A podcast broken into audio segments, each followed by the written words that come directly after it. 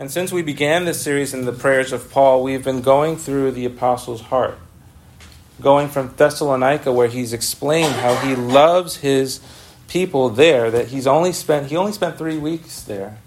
And he was torn away like a parent being torn away from a child. Um, and then we, get, we went to Ephesus and we saw that Paul's concern for the Ephesian congregation was that they would grow together, being knit together in love, but that they would understand the mighty works of God and how God has actually worked in the history of His church and now in them, delivering them from the power of darkness and bringing them into a new citizenship with His Son or through His Son. And then a hundred miles east towards Asia is a small city called Colossae, which we spent two weeks in last week. And here, this is a congregation that most people believe that Paul never actually met, but the word was so powerfully preached in Ephesus while Paul was there for three years that somehow Epaphras, who was a native of Colossae, 100 miles east, heard the gospel came to faith in Christ and ran back with that gospel to the city of Colossae. And actually, many people believe that he planted three churches because of what he heard. So he planted a church in Colossae, he planted a church in Laodicea, which was the overarching city at the time, which was known for all of its beauty and splendor. And then you had a third city called the Hierapolis. And that formed the, the Tri Cities area of Asia and that's where Epaphras was. But today we go to Philippi, and we wrap up our series. And my aim this morning is not that we just go through all of these prayers and we go through facts, facts, facts, facts, facts, bullet points, bullet points, bullet points, but that we actually make these prayers our own. We all know that the Lord has invited us into his presence, and that by prayer. But we all still need to grow in learning how to pray and what things we need to pray for. And there are times, like I said last week, that sometimes just our prayers are just groans, or sometimes our prayer, prayers are just help, help me. But what we see in Paul is that Paul is praying specifically for the things that matter in the life of the church, the things that keep the church together. And so, what you'll find in Paul's prayers are not necessarily prayers for physical needs, although he does mention physical needs at the end of his letters, like taking up a collection or you provided for my needs. He mentions physical needs, but what he prays for is something that is more substantive than what's passing away. And that's the fact that we need to be rooted, established in Christ, that we need to be firm, holding steadfast to his word, that we would be built up together in love, knitted together, so that we would grow up in Christ. And that's why, if you go through all of Paul's prayers, what you'll find is that in Paul's prayers, there's a lot of overlap. So if you read Ephesians and you read Philippians and you read Colossians, you'll say, man, he just said the same thing. He's just taking a prayer and he's just, maybe he has a prayer book and he's going from city to city repeating the same things. No, that's not the case. What's, what is the case is that he's going from city to city, understanding that these blood bought sinners are in need of him to go before the throne of God asking that the Lord would provide strength for them to continue so that their lampstand is not removed. Amen. And that's really what's happening. This is a this is not just where your eyeballs can rest on the the, the, the, the landscape of our of our world and say this is all that there is. Like uh, in the 80s, what, what did uh, the scientist Carl Sagan say? The cosmos is all there is and all that ever will be. Denying the Lord. And reality is, it's not all that there is. If God made you and God created you for Himself, then this, what you see, this living for the moment that many people do today, is not all that there is. So, what is my aim this morning? My aim this morning is that we would grow that we would grow in prayer, that we would grow according to our text this morning, which is Philippians 1, verses 9 through 11, that we would grow in a discerning love leading to a life of excellence and fruitfulness. And to put it more bluntly and to put it more plainly and simply, that you would learn to love each other. the people sitting right here across from you, that you would learn to love each other with a discriminating love. And we'll unpack that in just a moment. A discriminating love that leads you to live this life that you have. We don't know how long we have, right? We don't know the length of years that we have, but so long as you're alive, that you're leading this life with a discriminating love, the love of God, making the best possible choices in order to bear fruits of righteousness. And that's where we find ourselves this morning. Paul says in chapter 2 that he wants the Philippians to do all things without grumbling or disputing, that they would be blameless and innocent children of God without blemish in the midst of a crooked and twisted generation, among whom you shine as lights in the world, holding fast to the word of life, so that in the day of Christ I may be proud that I did not run in vain or labor in vain. The reality is, is that every single Christ confessing, gospel confessing church, every church that is faithful to the Lord Jesus Christ and to the work of his Spirit, is a lampstand shining in the darkness of this world. That's really what you'll, you'll see when you see churches in the area. If they are confessing Christ, if they are holding fast just like we sang that Christ will hold us fast, if we are holding fast to the word of life, then what you see is these men and women and children coming together, joining the heavenly chorus, and singing as bright, shining lights in the midst of a dark world. And that's exactly what the churches that Paul writes his letters to were. They were brightly shining lights. And this assumes that the world is covered in darkness, right? Mm-hmm. This assumes that the world is deep in darkness. But why do we shine? This comes out of Daniel. If you've ever spent any time in the book of Daniel, Daniel is an exile, a young Jew who has been transported to Babylon, and Babylon is famous for having a religion that's set up that opposes the Lord, to which the Lord actually has to humble their king, cause him to go insane for a number of years before he recognizes that you are the true and living God. And so Daniel writes at the end of Daniel that the Lord's people will shine like stars in the heavens. And that's you this morning. You, even though it's nice and sunny, you might not feel glowing, like you're glowing.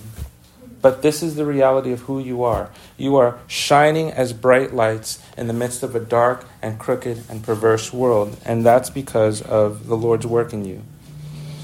And so, what we have in the book or the letter to the Philippians is Paul, he's writing as a prisoner.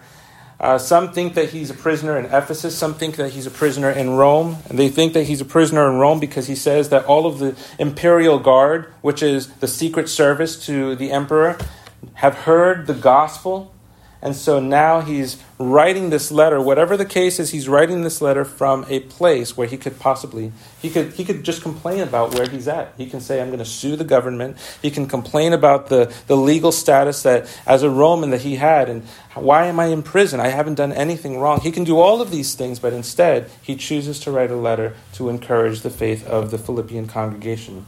Now what's Philippi? Well, like we said about Thessalonica, Thessalonica was a city that was established by uh, Alexander the Great's half sister. This goes way back, deep history, deep, deep, deep history, right? And so this city, Thessalonica, was established by Alexander the Great's sister, but Philippi was established by Alexander the Great's father. And so this was a very nice military city. In fact, Luke actually comments in the book of Acts that, and this is the only thing, this is the only city that he says this about. He says that this was the foremost colony of the Roman Empire, which means that this city was a city of cities. Now, if you know if you know me, you know that I love cities. You know I love being sandwiched between other people in the subway. You know, you know that I love skyscrapers, and you know, I love I love cities because that that, that shows me that there's life that, that's that, that's happening. You put me in the middle of nowhere in South Carolina, I start to wonder what's really going on. But when you look at the cities that Paul is going to, it's not that he's going to these cities in order to take a vacation or to kind of do a tour guide of all of these cities. He's going to these cities because they have strategic importance in the Roman Empire as the Spirit is moving him and his companions. And he's going there, and the Lord is establishing his church in the midst of the Roman Empire. So, as the emperors and as all of the people in the Senate are working to dominate the landscape of the world affairs, the Lord is subverting that and He's planting His churches with His people, bringing them out of darkness into light and establishing a kingdom that will never, ever fade away. There's actually, it's funny, this weekend, uh, this week I was talking to my wife and um, she asked the question, which is now going around over uh, social media How often do you think about the Roman Empire? And apparently, guys think about this all the time. All the time, and it baffles the wives. But the reality is, is that when you look at a Roman, an empire like Rome, or even America, or, or, any other empire in the history of the world, these they've come and they've gone. They've they're blown away into the into the into the leaves of, of the pages of history. But then you look at the kingdom of heaven and you see that whether it's in Philippi, whether it's in Thessalonica, whether it's in New York City, whether it's in Commack, wherever, wherever God's people are, this kingdom will never end. Amen. And this is why, when you look through all of Paul's letters, you don't really see him going through the political systems of Rome. Nero burned half of, the, half of Rome down. He could have complained about that. He hanged Christians and he burnt them on public in, in, in, in, the public square in his own gardens. He gave his own gardens for the burning of Christians so that they can have light at night. And not one peep coming out of Paul except honor the emperor, fear God. Or that's Peter, but in Romans 13, you hear him saying that as well. Why? Because the focus of their eyes are not on the kingdoms of this world, which at one point will become the kingdoms of our God. And if you believe Matthew 28, the Lord says, All authority in heaven and on earth has been given to me. Or if you go to Colossians chapter 2, the Lord Jesus at his ascension has publicly put to shame all of the worldly powers, all of the heavenly powers that oppose the Lord of the lordship of Christ. So, where should our focus be? Well, Paul tells us where our focus should be, and this is the point of his prayer that they would grow in love.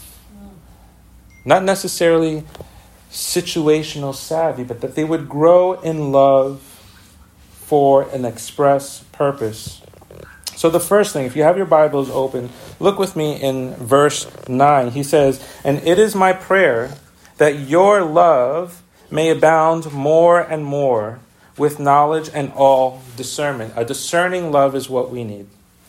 This is, this is what we primarily, this is the foundation of his prayer. We need a discerning love. And this is not just the world's kind of love, which says, accept me for who I am, whatever gender I want to choose to be, whatever pronouns I want to be identified by. No, this is a discriminating love. Even though the Lord loves all of his creation, he has a special affection for his people that he doesn't have for anyone else.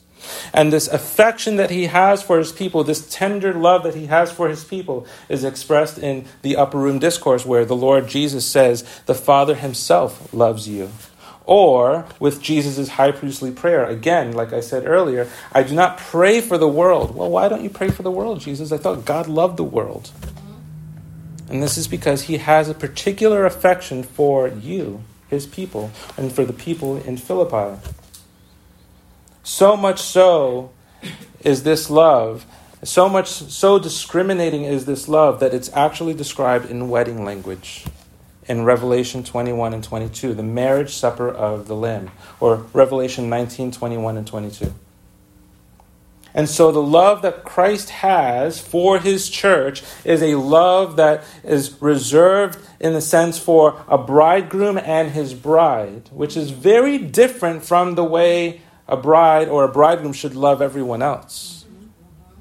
And so, this discerning love that he is asking for is a love that is modified by knowledge, a growing knowledge of the Lord himself.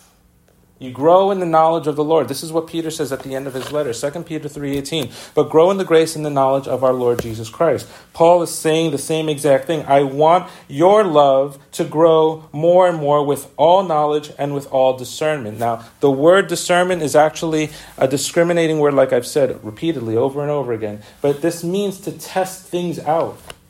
You're testing things. You're looking at life and you're, learn, you're learning to love your brothers and sisters in a way that's going to be distinct from the world. And what does that look like? You're willing to lay your life down for them. You're willing to sacrifice all that you have for them. You hear about a brother or sister who's in need, and you say, you know what? This is going to put me out, but I'd rather do this for my brother and sister and have them live with my discomfort rather than me waiting until I'm okay enough to help them out. This is what we grew up with in the Bronx. When we, we would hear about the needs of others, well, this is going to put me out. I can't, I can't let them stay at our house, or I can't give them clothes. We, we only have two shirts. We only have two cans in the in the pantry. How am I going to? Uh, I understand that he doesn't have any, or she doesn't have any, but this is going to put me out. And the love of Christ says, one, Deuteronomy 8, it is the Lord who gives you the power to wealth. In other words, all of your income is based on the Lord's provision, not on the paycheck that comes every two weeks or every month. Every single thing that you have, the jacket that you're wearing, the money that you have in your account, even the existence of any banking system is dependent on the Lord's provision. And so, why do we put ourselves out for the sake of our brothers and sisters? Because the Lord Jesus laid his life down for the sake of his people. And that's the groundwork of the ethics that we see in Philippians, where Paul says in chapter 2 do nothing from selfish ambition or conceit, but in humility count others more significant than yourselves. Why, Paul? Why do I have to do that? For goodness' sake? Well, that's what the Christmas songs teach you be good for goodness' sake right? But that doesn't mean anything. Why would we be good for goodness' sake? Unless we have a foundation and someone to define what good is. And so that when we come to Christ, we understand what not only goodness is, but what love is. What is love? It's knowledgeable because it finds its home in the very character of God. And not only does it find its home in the character of God, but it also grows in discernment so that you are able to say, that's not love, but this is. That's not love, but this is. That might be kindness, but this is love. And in fact, if you want to, if you're dense like me, and I need an actual definition, 1 John chapter 4, verse 9 and 10 tells us. I'll read that for you. 1 John chapter 9, verse 4, the Apostle John writes, writing to the church at Ephesus, he says, In this is love. Or, I'll start in verse 9. In this, the love of God was made manifest among us, that God sent his only Son into the world so that we might live through him. And this is love, not that we've loved God, but that He loved us and sent His Son to be the propitiation for our sins. Propitiation, what does that mean? That means that God had an issue, an eternally significant issue that caused, that was divi- uh, dividing us from fellowship with God. And God needed to remedy that. Only God can do that. We couldn't remedy it ourselves. And so he sends his son to satisfy the wrath of God against sin so that we would be living in fellowship forever with him. That is love. And so Christian love is meant to model that. You are offended by somebody? You are wronged by your brother and sister, well, 1 Corinthians 13, love covers a multitude of sins. We lay our lives down and we say, even though I've been wronged by you, I've wronged Christ a thousand times. A thousand times. And yet, in His love and in His mercy, He draws me back. And that becomes the basis of this kind of love. Love that is characterized by these two qualities, knowledge and discernment, is not the world's love. It's not the world's love. This is the kind of love that is able to make clearly informed decisions with a specific purpose in mind. What's the goal of loving? Well, he tells us in verse 10. So if verse 9 provides the foundation, verse 10 provides the purpose. Why? Why are we doing this, Paul? You know, sometimes, and, I, and this is one of the reasons why I love New Yorkers. I lived for a time in the South, and I, and I say I'm thankful to be in New York. because New Yorkers will tell you what's on their mind before they even consider whether it's going to land on you in a good way or a bad way. They'll tell you what they're thinking, and then they'll say, Oh, I'm sorry, did that offend you? And that's just the way it is. But if we wanted to do that with Paul, let's ask the question. Let's put Paul against the wall and say, Paul, why are you ask, ask, why are you praying for these things? What are you doing? Why are you praying that our love would grow? And Paul will tell you. Paul will not tell you that it's because I want you to be loving, kind people for the sake of being loving and kind so that I can get a Christmas gift on Christmas. It's not so that you can take me out to lunch or to dinner. It's so that you would be able to approve, verse 10, what is excellent, and so be pure and blameless for the day of Christ. So if we have a discerning love, now he's leading us into the purpose, which is an excellent life. To approve of the best things. The people at Philippi knew the difference between what was good and what was excellent. They knew the difference. This is the difference in Philippi between a Walmart and high end Gucci. Right? This is they knew how to pick their things. You brought a military grade weapon to them, they said, Nope, this is this won't do. This will do. You brought them sandals from another city, no, that won't do. This will do. And so, in every way, the Philippian people were very discriminating. They were proud to be that. That ran in their veins. This is who they were by nature. And so if you take a Philippian and you bring him to Rome, the first thing he's going to be looking at or she's going to be looking at is is this decorated nicely? Is this the best that we can possibly do? Can we get this to be a little bit better? Because they're thinking of their home. But for us who have been born of God, he is saying that I want your love to grow in the knowledge and in all discernment of the Lord, so that you may be able, through every single part of your life, in every single circumstance, you would be able to approve what is excellent. This doesn't mean that you go to the store and you say, Well, I'm going to pick the best tomatoes. Because this actually has more to do with situations that you encounter on a daily basis. This is for all the nominal Christians on the evangelical landscape of America, this is troubling. And it should be troubling because this means that you can't remain a mediocre Christian. You can't remain as a nominal Christian in Christ's kingdom. This means that the expectation that Paul has and all of the all of the apostles and the entire scripture God himself has of his people is that is that they would be growing and growing to maturity and excellence. Why? Because there's a day coming, the day of Christ. And the day, that great wedding day where all of God's people will meet Christ and all of our brothers and sisters in the air, is a day where the glory of God will shine through all of God's people so that he will be glorified in his people. Like Second Thessalonians 1:10 says, Christ will come and he will be he will come to be glorified in his people. And what does that look like? That looks like living your life as if He's coming today. Living your life before the face of God, understanding that you are in living communion with the Lord right here, right now. So that whether you're washing dishes at home, you do, or you're or you're taking out the trash, or you're driving down Jericho Turnpike, you're doing it to the praise and the glory of God, putting the needs of others first over and above yours.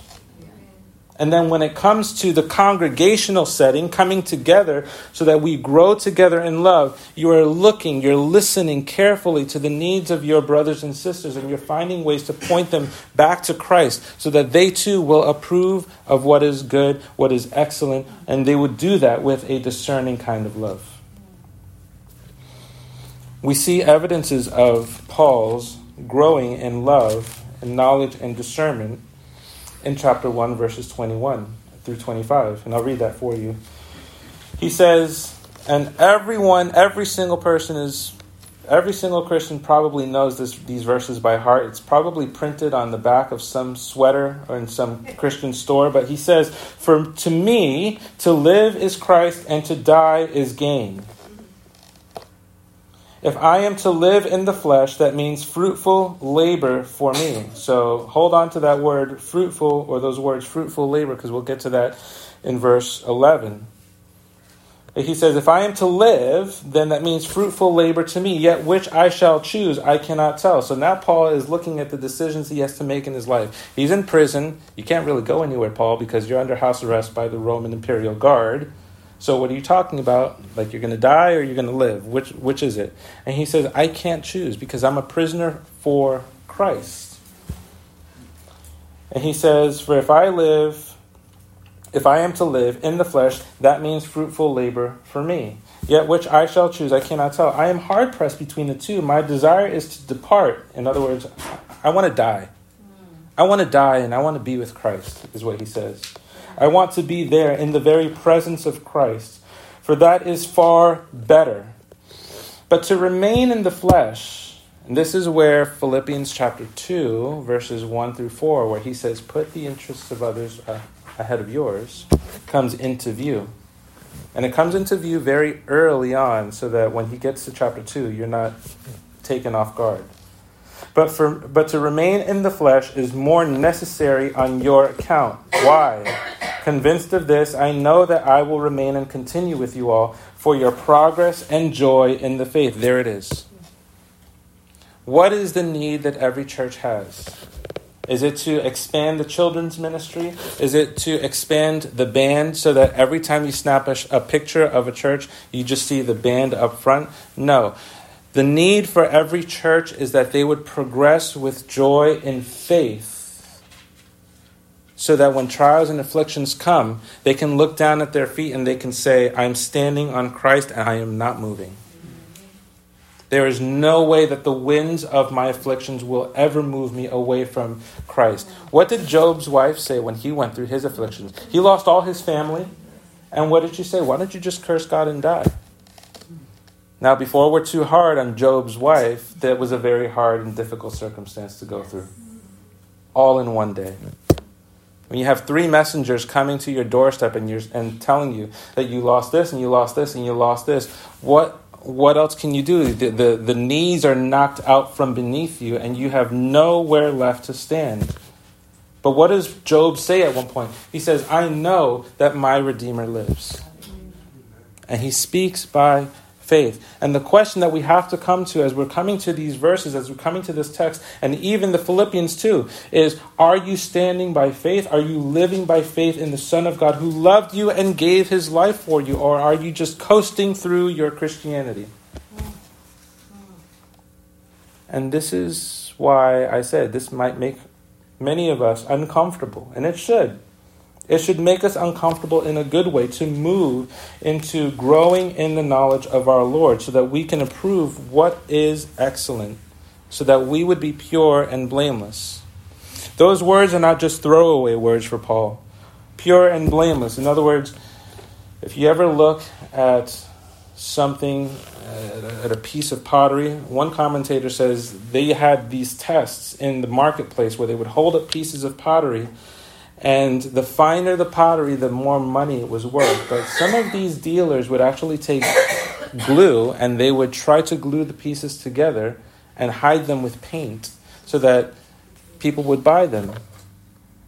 And so a discerning buyer would go into these shops and would say, I'd like that, but I want to hold it up to the light and see if there's any cracks in it. And that's what Paul is saying. He, di- he doesn't want any cracks to be in you. He wants you to be as transparent so, as you can possibly be so that on the day of Christ, when someone looks at you, when the world throws all of its accusations at you, Christ can say, But I bought her and I bought him. And she is and he is pure and blameless because of my righteousness and because of the lives that they lived. They lived by faith in the Son of God, so that all of their good works were done by faith. These are very different words than what the world will tell you. You go from excellent living to fruitful labors. And we've seen this word before, being filled in verse 11, filled with the fruit of righteousness that comes through Jesus Christ to the glory and praise of God. We've seen that word in, in Colossians. He, want he wanted them to be filled with the knowledge of God so that they would be able to discern as well. But what does this filling with the fruit of righteousness mean? And I take it to mean that all the works that they do in this life, all the works that they do as a congregation, all the works that they engage in. When I'm talking about works, I'm not talking about just big name works. I'm talking about even just to the most mundane of things, of changing the trash in the bathrooms or the picking up of a pencil on the floor, whatever it is, the whole orientation of your life is fixed on pleasing the Lord, doing what pleases God. Not because the fruit of your labors is going to earn his favor, but because you already have his favor, now you just want to live freely for him. And the fruitful labors is what he is praying for. He's praying that the fruit of righteousness would come through Jesus Christ in them. What are those fruitful works of righteousness in Paul? Again, as a New Yorker, you pull them to the side and you say, I get it, you're preaching to us, you're telling us what you want, but I want to ask you, let me corner you and ask you what those fruits of righteousness look like in your life because I want to see it. So, what would Paul tell you? Well, in chapter 1, he'll tell you, I was publicly identifying myself as a slave of Christ without embarrassment. In verse 2, I am willing, willingly reaching out to you, Philippians, even though I'm in prison, and reminding you of the grace and peace in God, in our God and our Lord Jesus Christ. And I'm doing this without being ashamed. The disposition that I have is a disposition of thankfulness because of what the Lord has done for me, and it's a willingness to both remember and to pray for you, Philippian church. I could just be in my jail cell and I could just complain about the living conditions that I find myself in. Instead, I'm choosing to think about you because what's needed is your growth. So I wrote a letter. In verses 7 through 8 in chapter 1, it's my open disclosure of love for you, which is not a superficial emotionalism. In fact, I say, I long for you all with the affection of Christ Jesus. In verses 19 through 26 of, of chapter 1, it's my willingness to forego seeing Christ Jesus, even though I know I will be free from pain and suffering in his presence. But I will gladly stay on this earth if it means your progress and joy in faith. Would you do that? Would you say, man, to be in God's presence, the pain might hurt in the final moments of your life, and you might just say, please take me, Lord. That happened with Martyn Lloyd-Jones. Martyn Lloyd-Jones, about to die, and someone wanted to give him pain medication. He said, no, no, no, no. And he's, he's ready to go to be with his Savior. But Paul was saying, I can, if I could, I, I'll pause that. Because your growth in Christ is necessary. When was the last time that you heard a pastor in one of these mega churches? And I'm not trying to tear down all mega churches, but what I am saying is there is a sense in our evangelical culture today where the pastors are ghosting their people.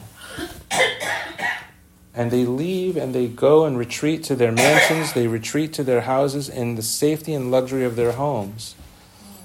But they won't lay down their lives. They spend $450 on a pair of Nikes. They buy all of these things, and fine, if you want, if that's your taste, that's your taste. But what is the character of your life? For Paul, he'll say, I worked hard so that I wouldn't be a burden to any of you.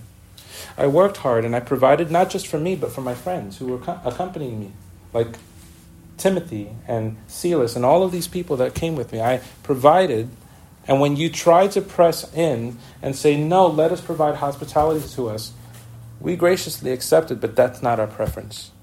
We want it to work. Because we want it to work for your joy. That was Paul's character, that was his disposition. In chapter 2, verse 4, Paul will tell you that I put the interests of you, Philippians, over and above my own. And so we have to ask the question as we're being called to live a life that is modeled after the Lord Jesus Christ and by his apostles, are we willing to do the same thing? It was Paul's willingness to praise Timothy and Epaphroditus and hide himself in the background. He praises them. Are you willing to recede into the background so that you let other people shine? That is called humility. This is what John the Baptizer said when people were starting to compare ministries. Look at the church over there. Jesus is baptizing more people than you, John. What are you doing? You're not doing what he's doing. Get with the program. Maybe you need a better structure. Maybe you need, you know, better social media presence because Jesus is getting a lot more followers than you. And John's response, he must increase and I must decrease. And anyone who desires to live a life that is modeled on our Lord Jesus Christ must do the same thing. So that you are willing to recede into the background, not so that you can say, "Well, I'm just not going to say anything." Fold your arms. I'm not just going. I'm just not going to say anything. Nope. And you kind of do it half-heartedly. No, you do it because you love to put people first, knowing that Christ has made you His own. And so a discerning love leads to excellent living. Excellent living is not living in the Swiss Alps or in the southeast part of Italy. But excellent living is being able to make decisions based on the Word of God, leading you in every area of life. And that leads to a fruitful life. We've seen Paul's prayers in four of his letters, and the substance of all of these prayers has more to do with the welfare of their souls than anything else. And what I would challenge you this morning with is this, is this how you're praying? Are you praying? And, I, and, I, and I'll tell you, even praying this week for our church, our congregation, praying for you, it's exactly what we see in Colossians chapter 4, verse 12. Epaphras struggles to pray for you. Why? Because it is a spiritual war. Naturally, we do not default to wanting to pray for other people because we want to think of all the issues that arise when we get on our knees and pray. We think of all the issues that are facing our own lives. And yet, we have an intercessor who lives to make intercession for his saints night and day as he prays for us. So, Lord, teach us how to pray, is what we say. Lord, teach me to pray. Help me to put the needs of my brothers and sisters first. Help me to look to you, to grow in love, to grow in all knowledge, to grow in discernment, so that I would be able to serve one of my brothers and sisters. You know, I'll close with uh, with this something that my uh, professor said a couple of weeks ago and this is regarding missions and evangelism. We're a small congregation in the middle of Commack, and I thought how fitting it is for us. There are so many churches that are looking to outsource talent in order to grow their presence and impact in a community. That's a temptation, a real temptation.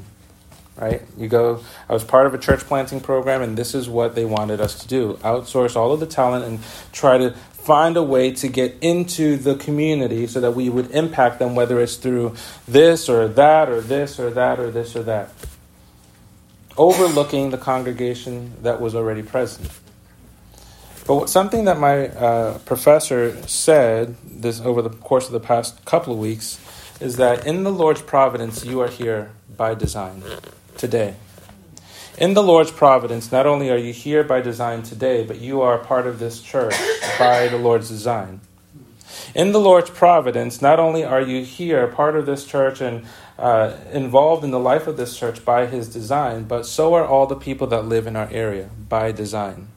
You are here, and they are here by the Lord's providence. And all of the gifts that are necessary for this community are here right now, in this moment, in this time. which means every single person sitting here this morning, including, I'm not sitting, but all of us together, have gifts that the Lord has given to us that will contribute to the maturing of this congregation so that we would, we would grow in the knowledge of Christ. And the question is are you on board with that, or are you coasting through life? Many of us don't think in those terms. But it's all the body parts working together harmoniously so that the whole man is walking and praising the Lord. If you have an issue with your pinky toe, your whole body will know it.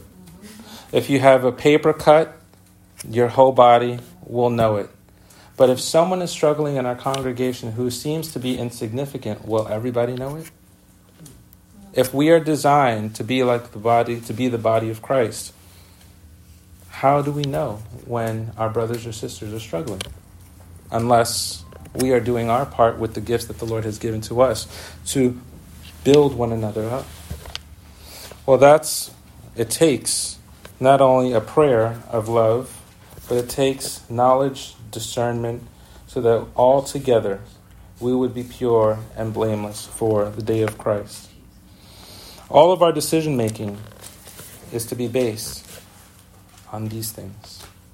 So whether we move to uh, another city or we stay here in New York or go wherever we go, our focus is on the praise and the glory of Christ and the building up of one another in our congregations. This is why I tell people all the time, and we'll close with this, but this is why I tell people all the time when they say, Should I move to uh, the West Coast, to Portland, Oregon? Should I move to Cleveland, Ohio? Should I move back to New York? And my answer, my, my answer will always be this Is there a godly congregation and a shepherd who's willing to take you in? Will they shepherd your soul? Because your success is not dependent on careers, but your success is dependent on whether the Lord chooses to prosper you or not. And the priority of our lives are not what comes in in our bank accounts, but what the Lord is doing right here and right now. So, pray, Haven Church, for love, a discerning love, so that we would be pure and blameless in the day of Christ. And not just that, but that we would also bear fruits of righteousness. Let's pray.